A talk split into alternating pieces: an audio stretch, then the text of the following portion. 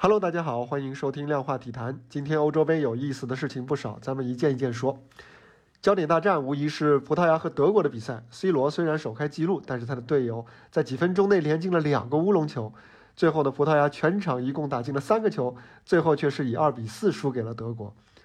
这场比赛呢，德国的头号功臣是后腰球员格森斯，他制造了两个进球，自己还打进了一个球，只花了二十五分钟就导演了大逆转。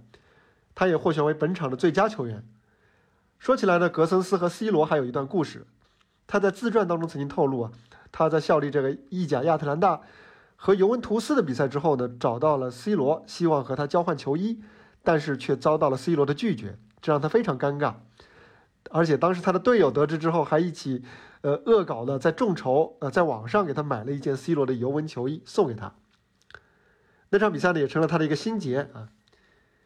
今晨的比赛，C 罗又把球衣给送出去了，但是也不是送给他，而是送给了场边的一个葡萄牙的少年。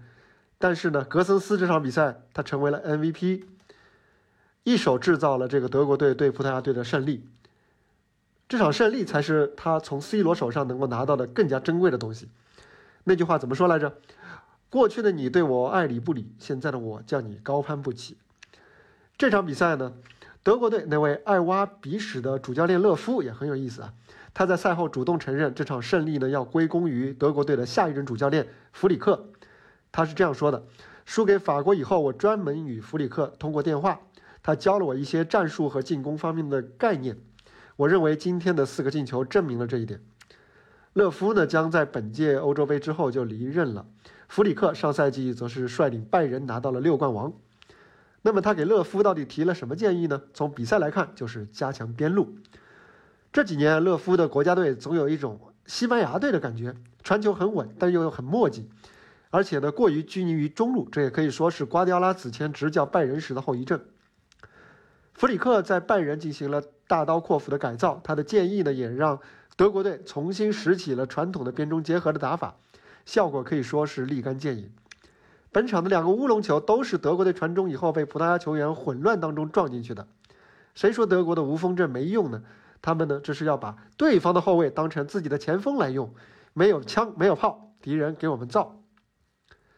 弗里克和勒夫啊，回过头来说这两位，他们一个毫不藏私，一个绝不贪功，两个人的这场隔空合作可以说是本届比赛的一段佳话了。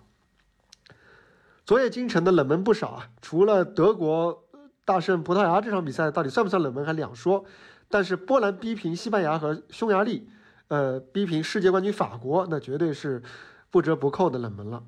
F 组这个死亡之组，现在法国是四分领跑，德国和葡萄牙同积三分，连匈牙利都有出线的机会，而且现在连一组都变成了大混战，西班牙目前是两场打平，居然只排在第三位，瑞典、斯洛伐克和波兰都有晋级机会。这两个组的格局，我们套用李安的名言，就是我看不懂，但我大受震撼。好了，本期量化体坛我们就聊到这儿，我们明天再见，拜拜。